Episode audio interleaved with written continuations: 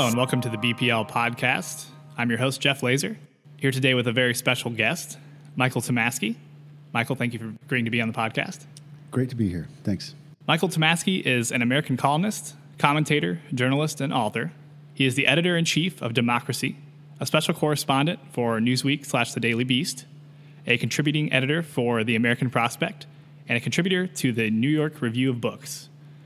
His new book, If We Can Keep It, is a game changing account of the deep roots of political polarization in America, including an audacious 14 point agenda for how to fix it. And yeah, we're just going to discuss uh, some of the things, some of the ideas in his book today. So, Michael, when, when examining the history of political polarization in the U.S., you point to Martin Van Buren as one of the architects of the modern political party due to his work on Andrew Jackson's 1828 presidential campaign. Right. Uh, can you explain a bit about how his work led to our current system? Sure. Well, uh, Van Buren, first of all, he's a figure who's mostly lost to uh, American history. I mean, everybody knows he was a president. Uh, everybody knows he was one of those guys who came before Lincoln who are kind of indistinguishable from one another, except that he had those big sideburns.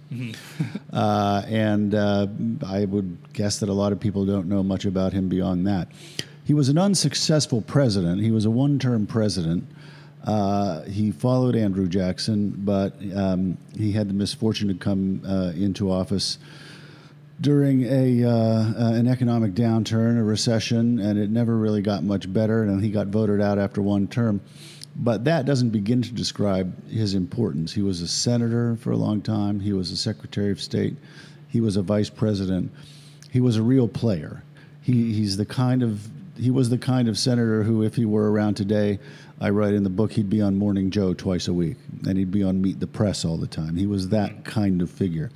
So he uh, he uh, well after the 1824 election, which was one of the most hotly disputed elections in our history, John Quincy Adams versus Andrew Jackson versus a couple others. Jackson actually got the most popular votes, but a few several weeks later, through a lot of finagling, John Quincy Adams became the president. And Martin Van Buren decided at that point that he was going to go out uh, and uh, create a new political party. Uh, and so, to make a long story short, I go into all of it in the book, but to make a long story short, he pulled together the forces that became the modern Democratic Party. Uh, I've been saying to audiences as I've been going around, uh, you know, Democrats call their dinner the Jefferson Jackson Day dinner. They really ought to call it the Van Buren Day dinner. He's the guy who created the party. What he did that was new, also, Jeff, was that he created the sense of uh, he, he created a sense of politics as per- participatory and fun. That was his idea of what a political party should be. That idea didn't really exist until Van Buren. So I say in the book that, yeah, he is in some sense, we might call him the godfather of political polarization because he, he created the first party that was, uh, that was designed to, like, uh, you know, um, um, you know, go out there and win elections at all costs. Mm-hmm. Do you think at the time, just in your opinion, do you think he could foresee what it, you know the political parties, what the system would become, or was he just sort of doing the work that he thought best at the time? Uh, I don't know. I, you know, he's a smart man, and uh, it wouldn't surprise me if he could have foreseen it. So, his career continued for a long time, uh, up into the 1850s until he passed away. But he was uh, in the 1820s. He he made the Democratic Party consciously a party that uh, kind of winked at the slavery issue. He joined North and South together to form a national winning coalition. Uh, and but by the 1840s, he became more personally opposed to slavery and personally well he was always personally opposed to it but but became more personally committed to the idea that it couldn't exist much longer. So he joined an offshoot party uh, the free soil party that was a, an avowedly anti-slavery party. And then you know he yeah i mean he lived through the period the 1850s that was probably the most divided in our country's history, except for our time. So, mm-hmm. I, I, bet you if he came back today, uh, maybe a lot of it wouldn't shock him that much. Yeah, yeah, that's yeah. very interesting. And yeah, to your point, I I can't say I gleaned really any of that from you know my public school education in terms of what Van Buren did. So it was very interesting to, Yeah. to read about. Good. I'm glad. I'm glad you found it that way. Yeah. So, uh, different topic here, which you also tackle in the book, um, involves debt and, and consumerism. Yeah. You point to the 1978, uh, it's the Marquette uh, National Bank of Minneapolis versus the Omaha Service Corporation Yeah. uh, case. Uh, sort of a quiet landmark decision that impacted the proliferation of credit card debt Yeah. in the U.S. Um, can you elaborate a little bit on that case and its effects? Sure. First of all, people must be wondering what kind of book joins Martin Van Buren along with this weird. right? yeah. well, I, I hope a book that is has a lot of range and covers a lot of territory. Exactly. uh, would be my uh, preferred answer.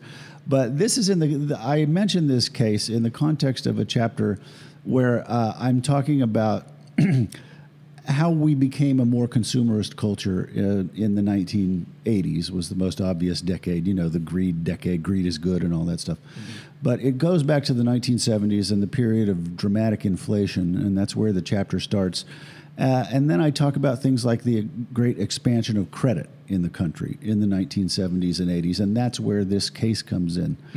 Supreme Court decision of 1978 doesn't stand in time with uh, you know Roe v. Wade or Brown v. Board or any of the ones that we know uh, uh, off the top of our heads, but it was it set off a revolution every bit as much as those did. Uh, without going too much into the horribly dull details of it, because it was one bank suing another bank. Right. mean, how exciting is that? There were probably three people in the galleries that day. Uh, but the, the court held that a federal bank could not be subject to state usury laws. And what significance did that have? Well, you know how Citibank is like, quote unquote, in South Dakota? Mm-hmm. That dates to this decision because they could all then they could all issue credit cards from states that didn't have any limits on their on their interest rates and that's what started the credit boom in this country. And and I, as I say, I, I point out in 1970 there was functionally zero cu- cumulative credit card debt among Americans in this country, and by 1980 there was however many tens of billions, and by 1990 there was however many hundreds of billions, uh, and so on and so on. So it really changed things and it changed us and, and it changed our politics and it created a whole new set of issues that that politicians had to respond to. It gave a lot more power to the banks, and it, it, just set in motion a whole bunch of things that I discuss in the book that that did help feed uh, our social division, which has been a part of our polarization story. It, it's it, yeah, another very interesting topic and, and something that you know as a millennial was sort of hard to to grasp. Um, credit card, uh, you know, credit and credit card debt has been so normalized in, in my entire lifetime that um, it was interesting to see that this was sort of you know one of the catalysts for for that. Yeah, and I, you know, I, I, I mean, I'm close to 60. I remember when my dad, who was a lawyer, you know, he, he made good money. Um, we weren't rich or anything, but he made good money. But I remember when he got his first credit card, and I thought, oh my God, wow, what a moment this Yeah, is. and, and now you know every day in the mail you're getting right. two, three offers for you know a new credit card and whatnot. Yeah. It's very yeah, very different.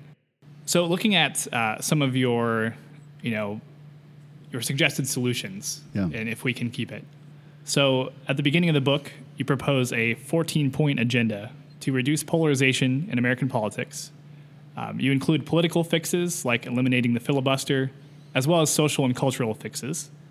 Um, do you do you envision in the near future um, any progress on any particular points? Are you particularly hopeful about any of these 14 points as far as near term, near future progress? Well, uh, you know, I, I don't want to say no, sure, sure. but I can't, in complete honesty, say yes. I mean, so, uh, you know, I, the first six chapters of this book go through a history of the country that is not a complete history of the United States, obviously, but is a is a history of what I take to be the relative data points in telling readers how we got to this point. Uh, and so then the last chapter says, okay, what can we do about this? And as you say, there are 14 ideas I came up with, and I, I you know, I I'm honest with readers, and I say, you know, this. I don't know that these things are these things are certainly not going to happen overnight, and they're probably not going to happen in two years or three years. But you know, they might happen uh, in in the near future. Uh, you know, I don't know. Um, eliminating the Senate filibuster by itself, it won't necessarily fix that much, but it it can help because everything just gets so bottled up in the Senate these days. And yes, some people are listening now saying, "But Tomasky, the Senate was designed to be the place where everything slowed down." And yes, it was but not like this. Not like this. The, the, filibuster wasn't in the Constitution. The filibuster wasn't envisioned by the founding fathers. Uh, the filibuster gives the minority power over the majority because it takes 60 senators to pass something. So, in other words, 41 senators can block something, right? This is not what the founders envisioned. And the filibuster actually came along in the 1830s, but it was very, very rarely used. And, and then it hasn't been used uh, uh, with any regularity until the last 30 years, really. So it's totally out of control. It's not what was in the Constitution, it's not what the founders wanted. If we took it away, uh, a lot more could get done. Now, some of that would be bad, depending on your politi- political perspective. I mean, if there were no filibuster today, and Mitch McConnell probably had it in his power to have it removed, I'm not sure of that, but maybe. Uh, Trump and the Republicans, uh, in the not now with the Democrats having taken the House, but in the first two years of Trump, they could have passed all kinds of stuff, all kinds Right, of stuff that Democrats and liberals wouldn't like. But then the argument would be once there's a Democratic president and a Democratic Senate majority, they could go in and unpass all that stuff and pass their stuff. That's what happens in other systems of government. It's it's it's majority rules. It's okay. It shouldn't take 60 people to do something. So that would un, unjam things a little bit. But I think doing something about the gerrymandering, uh, the horrible gerrymandering, which I mentioned in the book, and uh, and you know getting rid of the electoral college would help. Uh, uh, you know, uh, electing members, and this is maybe deeper in the weeds than we have time to get into here, but we elect our members by single member districts, which we have geographic districts, and the person who gets the most votes in that district wins at the federal level in the House of Representatives. Uh, most advanced democracies don't do that. Most do other things. They either have parliamentary systems or they have some kind of combination. If we had something like that and it were designed in the right way, Jeff, it could produce more moderate members of the House rather than people who are just in these districts that are drawn so carefully that they never have to go get a vote mm-hmm. from a, a voter in the other party.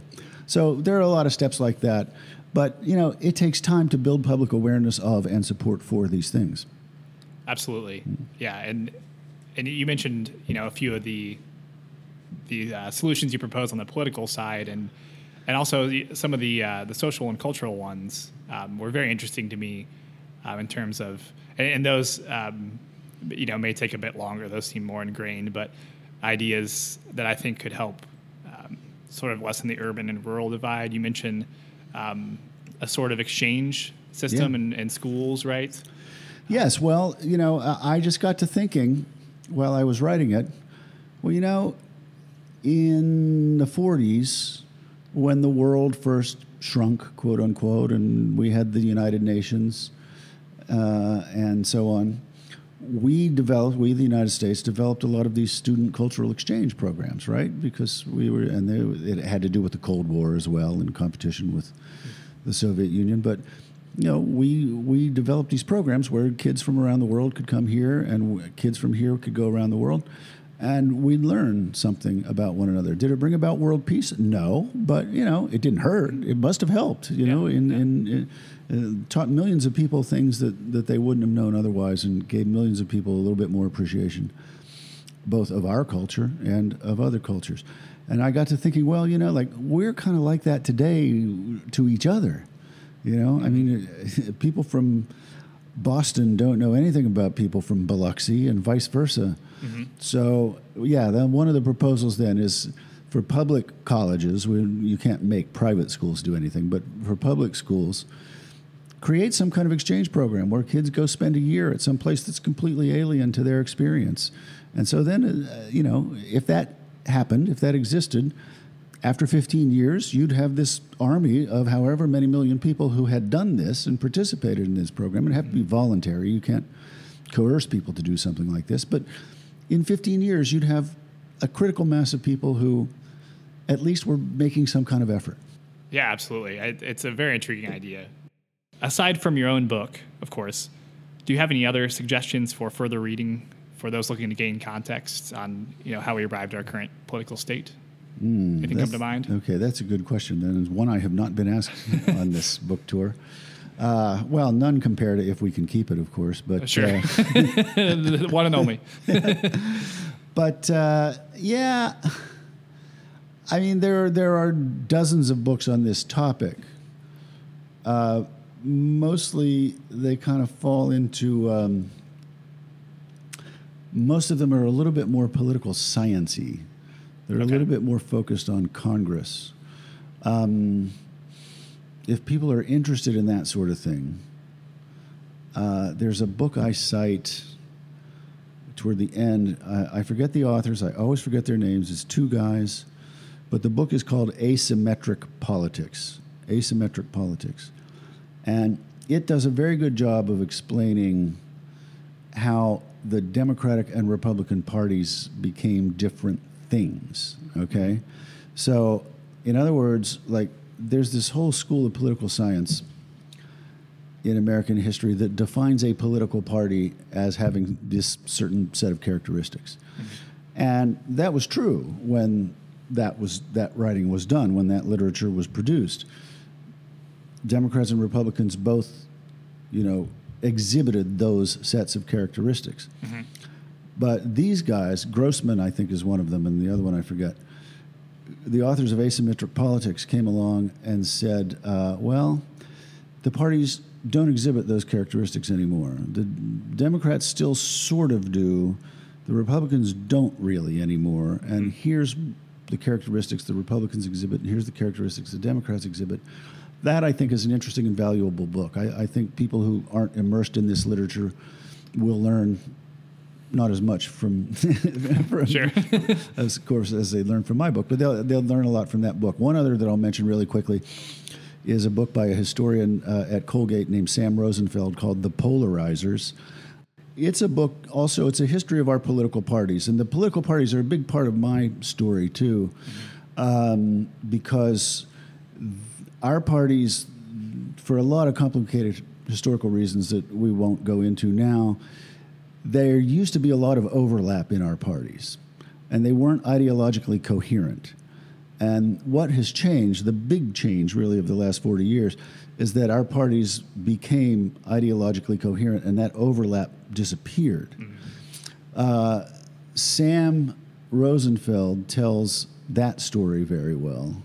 Um, so those are a couple books that I, I, think, you know, if people are interested in mine, they might want to pick up afterwards. Okay, excellent. Yeah. thank you for the for the suggestions. Sure. Um, and thank you again, Michael, for coming on the podcast. Really appreciate your time. Thank you. Great and to be here. Thanks. So the new book is "If We Can Keep It: How the Republic Collapsed and How It Might Be Saved" by Michael Tomasky. Uh, be sure to check it out. It's very informative uh, and concise. And that's all the time we have for today's podcast. I'm your host, Jeff Laser, and have a good evening.